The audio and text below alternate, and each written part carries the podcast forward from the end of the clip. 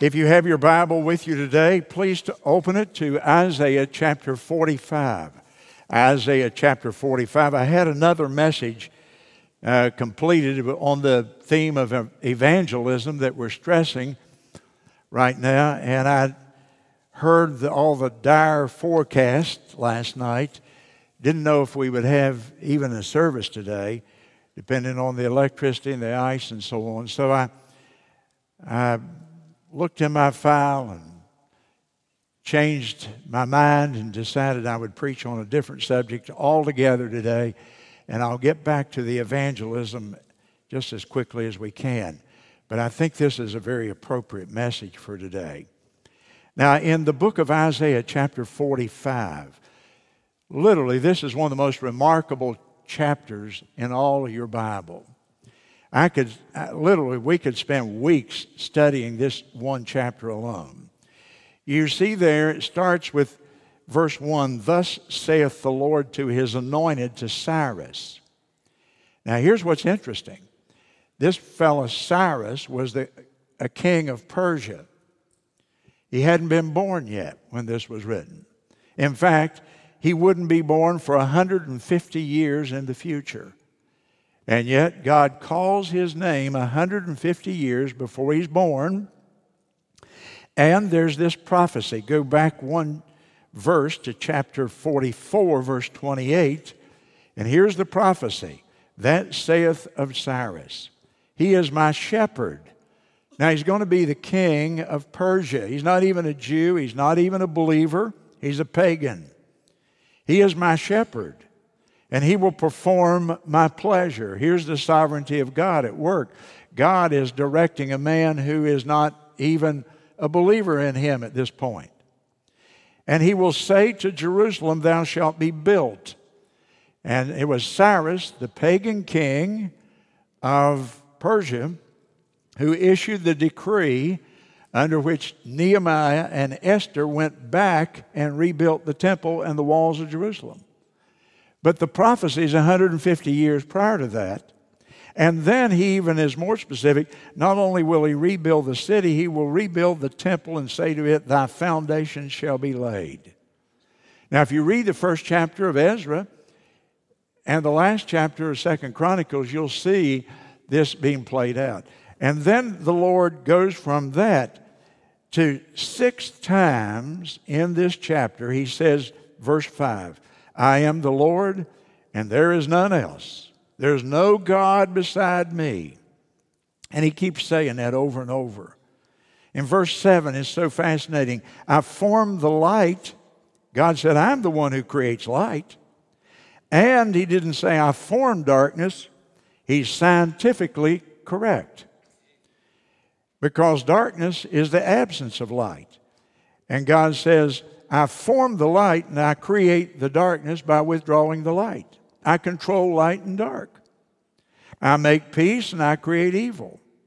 And by evil, he means they're not sin, but bad things. And I, the Lord, do all these things. And you just go down through there.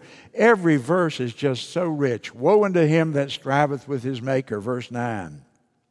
Verse 11 I am the Holy One of Israel and his Maker. Ask of me of things to come concerning my sons and concerning the work of my hands command me. In other words he's saying if you will pray you have you can tell me what you need and i will help you. I have made the earth and i've created it verse 12 and uh, you go right on verse 14 the last phrase god is in thee and there is none else. And he says that over and over there's no other god but me he keeps talking about creating the heavens and the earth, verse 18. And so it's just a wonderful, wonderful chapter. You could take your Bible and a few helps and you could just study every word of that and it would be a blessing to you. I'm just giving you that, though, as some words of introduction because my text today is in verse number 22.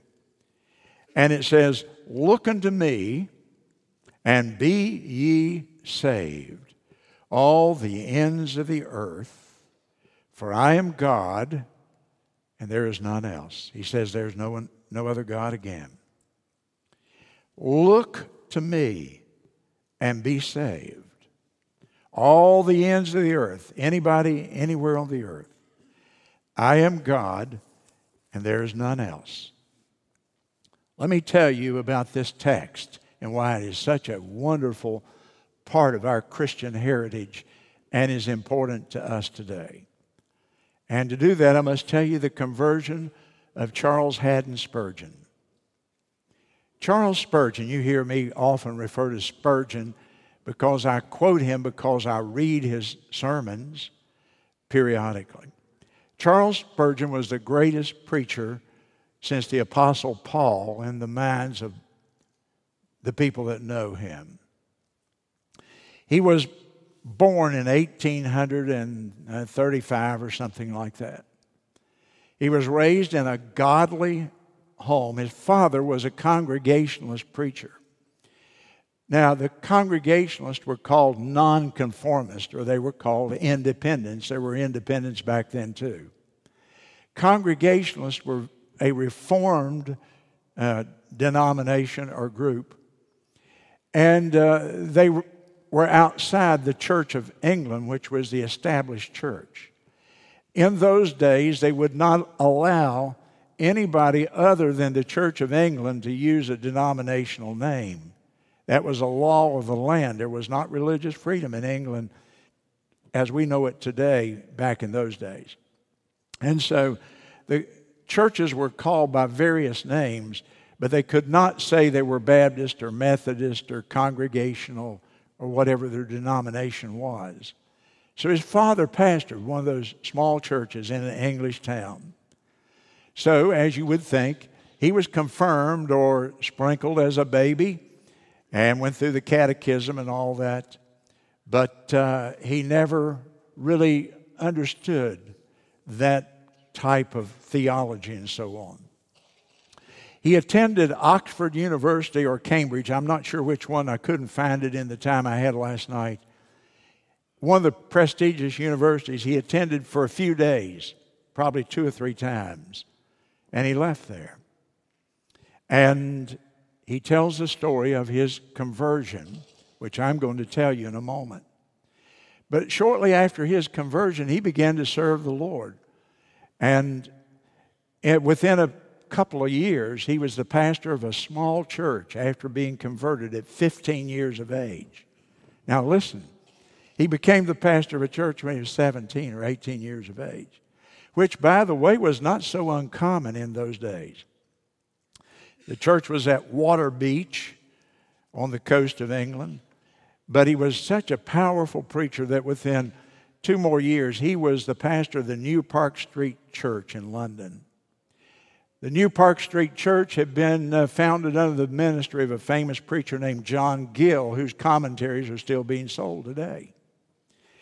Spurgeon went there, though, and the church had dwindled down to a very small attendance from its large state.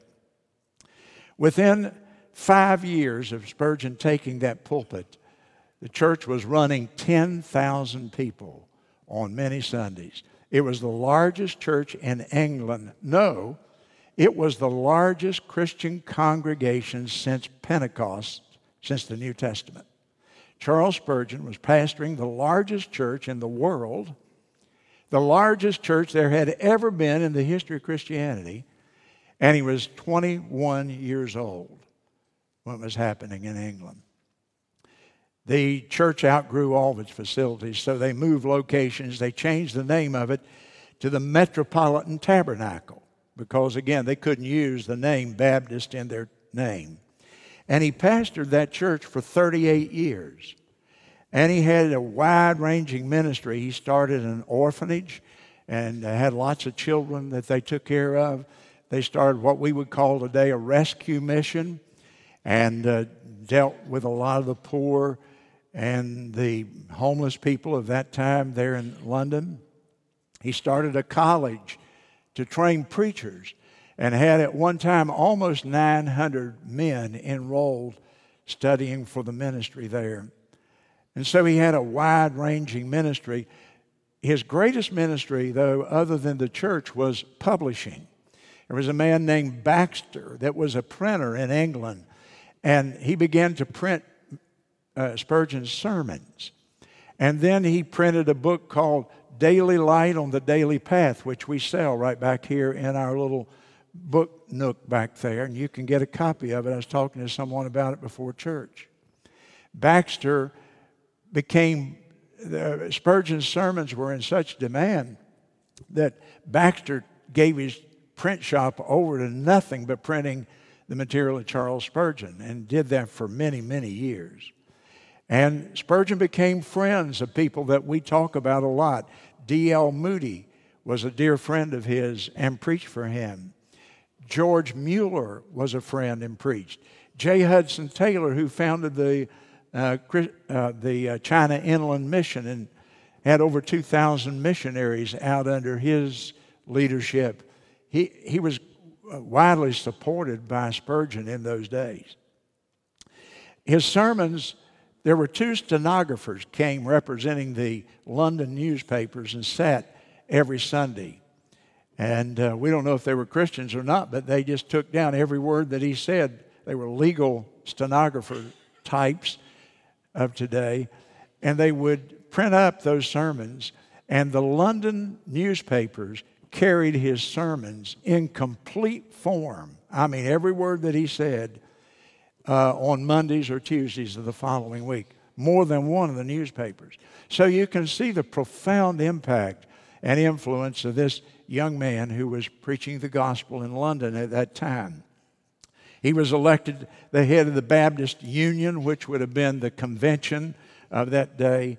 But the convention became liberal, and it was called the downgrade con- controversy because the scriptures themselves were downgraded. There became people who didn't believe in the inerrancy of the Bible involved in the Baptist Union. Spurgeon left it famously and became what we would call today an independent Baptist church, just as you would think of our church today. Here, maybe, is his greatest contribution. I have this one. This is volume one called the New Park Street Pulpit before he moved to the new building and then it became the Metropolitan.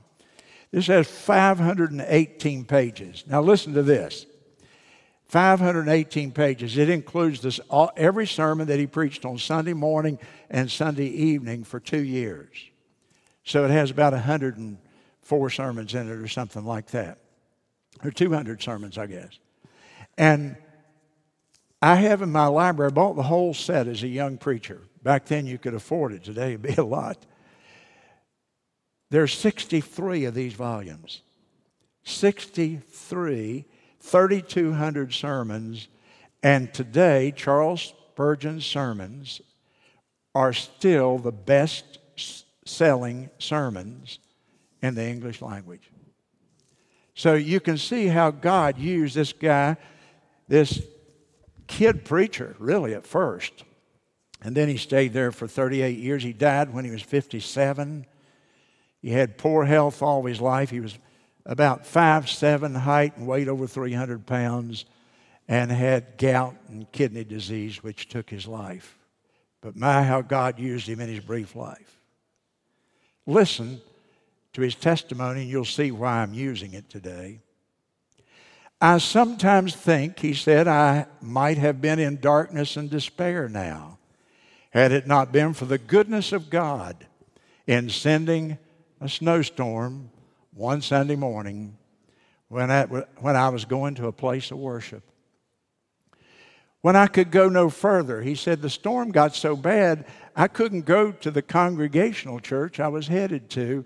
So he said, I turned down a court and I came to a tiny little primitive Methodist chapel. In that chapel that morning, I'm quoting Spurgeon now, this is his testimony in his own words. In that chapel that morning, there might be a dozen or 15 people. The minister did not show up that morning. He was snowed up, I suppose. So a poor man, a shoemaker, a tailor, or something of that sort, went up to the pulpit to preach. He was obliged to stick to his text for the simple reason that he had nothing else to say.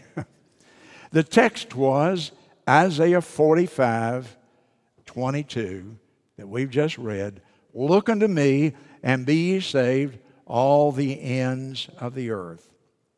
The man didn't even know how to pronounce the words rightly, but that did not matter. There was, I thought, a glimpse of hope for me when he read the text. Now, let me stop and interject that Spurgeon, even as a teenage boy, 15 years old here, but he had gone through a long period, he says, of melancholy, of depression almost. He said, Everything seemed black. I, I saw no hope. I even questioned the existence of God. I even questioned my own existence.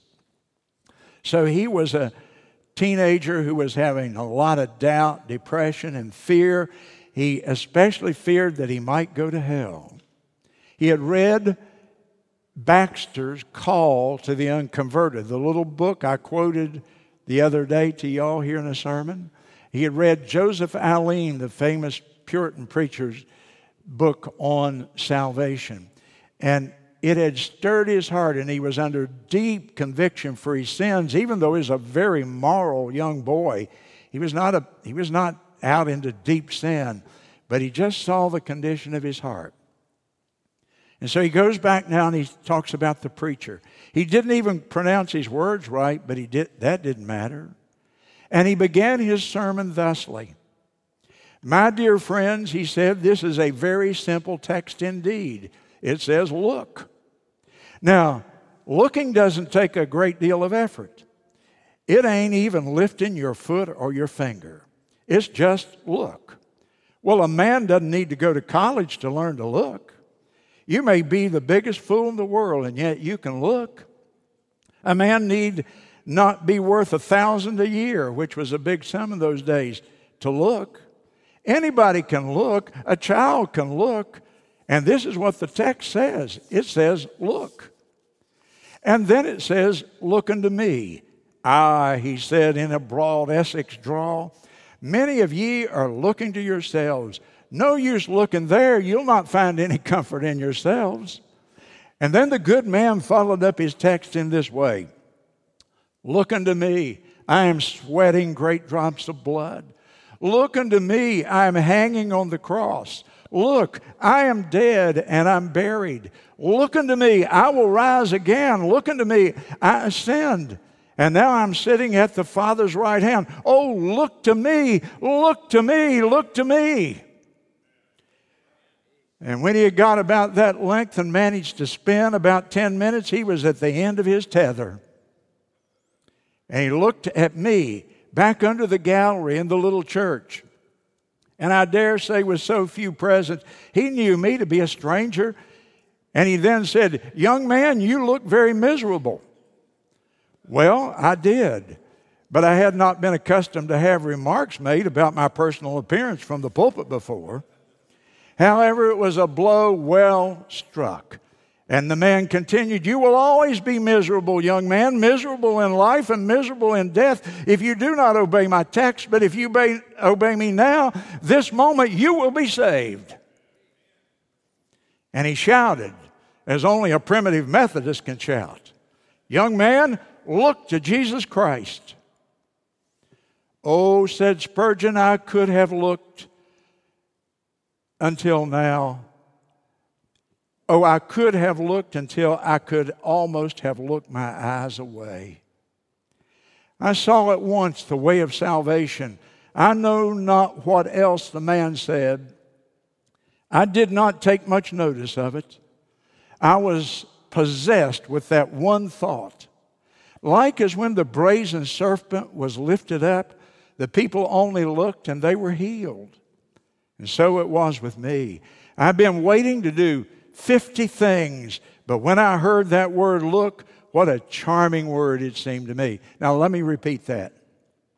I had been waiting to do 50 things, but when I heard that one word, look, what a charming word it seemed to me. Methinks, clank went the bell of heaven. there and then the cloud was gone, the darkness rolled away. That moment I saw the sun. And I could have risen that instant and sung with the most enthusiastic of those primitive Methodists of the precious blood of Christ and the simple faith alone which looks to Him. Oh, that somebody had told me this before. Just trust Christ. Just look, and you will be saved. Spurgeon later said, I thank God I owe my conversion to Christ, to an unknown person, who certainly was no minister in the ordinary acceptation of the term, but who could say this much Look to Christ and be saved, all ye ends of the earth. He continues, when the congregation sang a hallelujah before they went out, he said, I could join with them. And as he walked back home through the snowy street, he said, The words of David kept ringing through my heart Wash me, and I will be whiter than snow. And he said, God flooded my heart with joy and assurance. And he said, I could understand what John Bunyan meant when he declared he wanted to tell the crows on the plowed land all about his conversion. He said, I had to tell somebody. I was too full to hold. I felt I must tell somebody. Well, he said the change was immediately observed by my family. I remember standing before the fire, leaning on the mantel shelf after I got home, and my mother spoke to me, and I heard her say outside the door a moment later, There's a change that's come over Charles. She had not had half a dozen words with me, but she saw that I was not what I had been before. I had been dull, melancholic, sorrowful, depressed. But when I looked to Christ, even the appearance of my face changed. I had a smile, a cheerful, happy, contented look at once, and she could see it. And a few words let her know that her melancholic boy had risen out of his despondency and had become bright and cheerful. And until her death, 38 years later, my mother was able to see that happy transformation sustained in her firstborn child. That night, he said, I waited for the other children to go to bed before confiding with his father what had happened. And by the middle of February, six weeks later, he was calling once a week. Calling meant he was out visiting. He picked a track of 33 homes and determined that he would go there once a week and when he did, he would leave a track at every door. And for a long time after that, every week he visited that tract of 33 homes and left them a track each time. Now, let me make a few applications and observations. Well, number one, after you've heard that story, it's a good reason to not cancel church when there's a weather. Amen? Snowstorm he said was the reason I got saved. Had I gone to the church I've been anticipating, he said I wouldn't have heard the gospel, but the snowstorm forced me into a little church, and I went and I heard this lay preacher, this layman in the church, get up without any preparation, and this man go and uh, preach the gospel from an obscure text to him at that time good reason to not cancel church. Who knows what God might do? It, wouldn't it not be possible that even today God had led somebody to come to church here to hear this simple message of salvation and hope and, and the conversion of Charles Spurgeon and save them? Maybe some little boy gets saved here would be another great servant of the Lord. Don't ever sell the Lord short. Doesn't have to be a beautiful sunshiny day in May for God to work, does it? And I'm so glad we had church today, aren't you? Number two, I would observe the importance of preparing our children's hearts for the gospel. I've read so much about Spurgeon, I seem like almost know him. And the thing about Spurgeon, he keeps referring to this as the way that his heart was prepared. He went through this period of melancholy and despondency and gloom because he saw himself as he was. Now, he was not a hardened sinner, he was not a alcoholic, drug addict, criminal, a, a, teenager that was out in all kinds of immorality as we think about somebody being really off the tracks. He was a moral, good, church going preacher's son. And yet the Holy Spirit showed him the depravity of his heart. And one of the great themes of Spurgeon's preaching, you wonder how people would react to Spurgeon today. He talked about himself as a church going moral preacher's son. He talked about himself as if he were the gravest sinner who ever lived. You see, he had been so well prepared by his parents. And why they didn't lead him to Christ earlier, I don't know. That's, that's beside the point. Because you don't get saved anyhow until the Holy Spirit works in people's hearts. And I have a real concern that our people here, boy, I, I want to carefully shape the words because most parents today are not doing very much at all about the spiritual life of their children.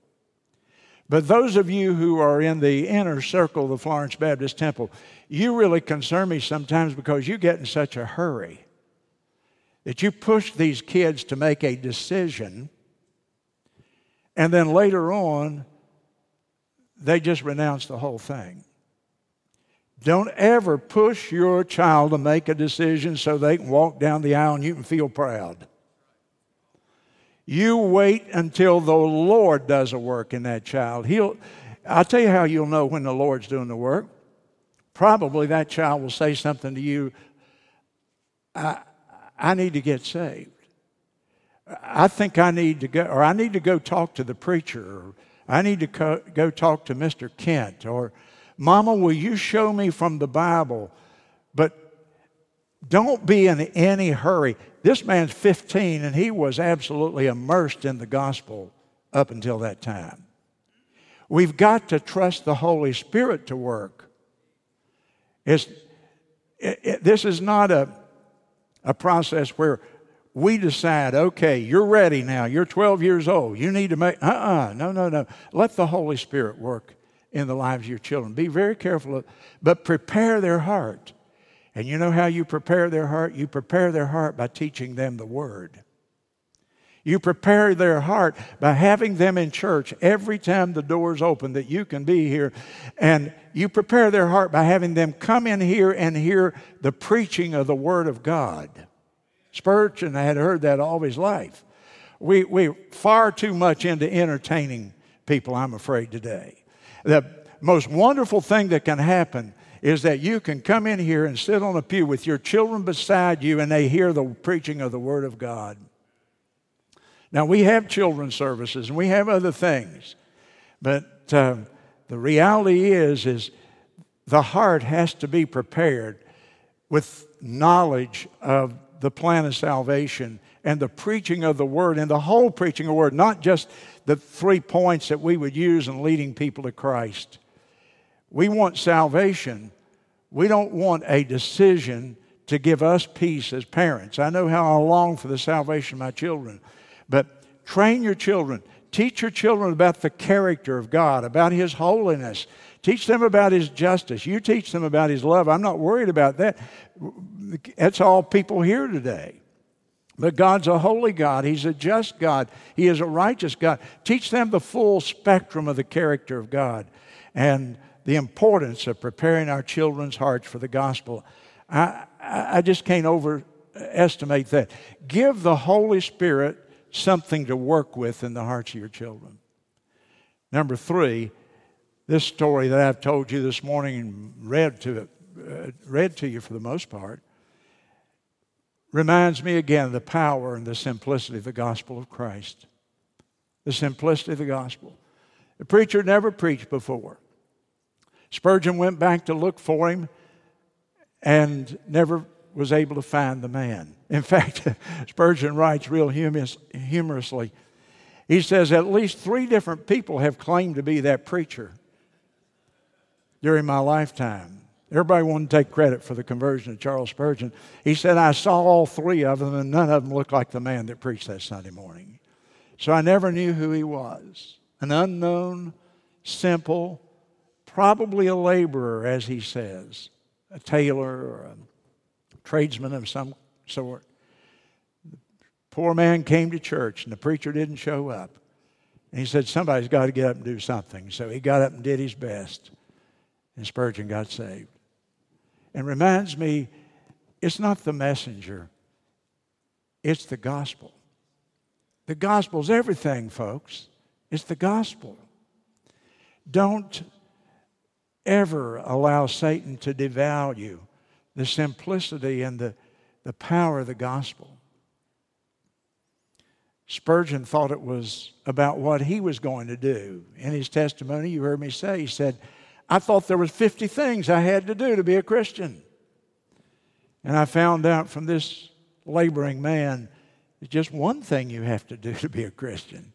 You look to the Savior on the cross, his bleeding wounds where he shed his blood for your sins, and you trust him. Think of the word look. What does it look mean to look? We know it means to see. But look also means to depend upon. To depend upon.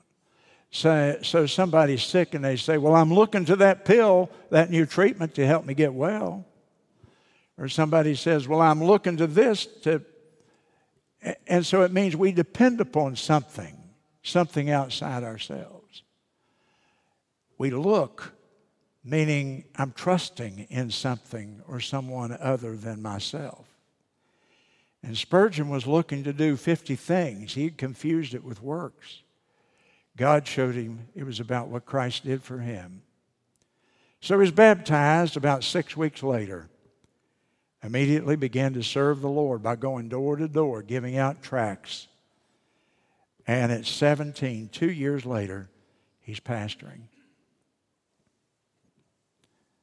And lastly, let me say a word to you about the power of the gospel.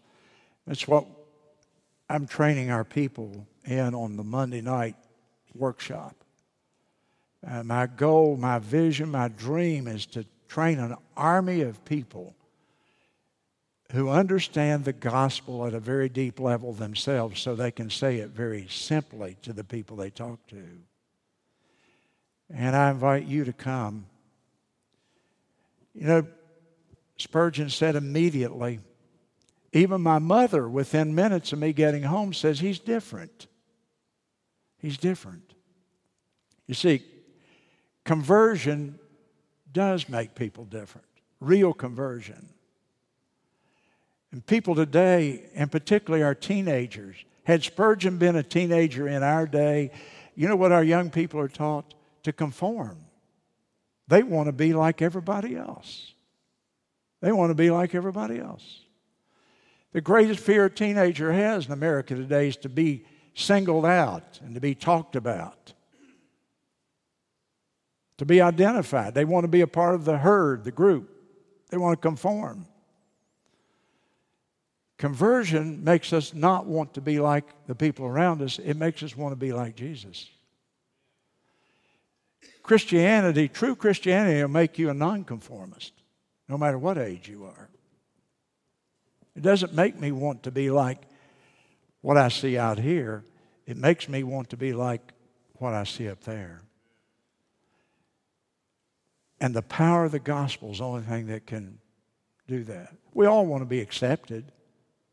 I want to be accepted. But I found out a long time ago, early in my ministry, I just would have died to be accepted by everybody. It hurt me when people would disagree with me. I found out I can't please the world and the Savior. So I had to decide who am I going to please? Who am I who would I prefer to be accepted by? The Lord Jesus and his serious Christian people? Or would I prefer to be accepted by the world and the carnal crowd who doesn't think much about him.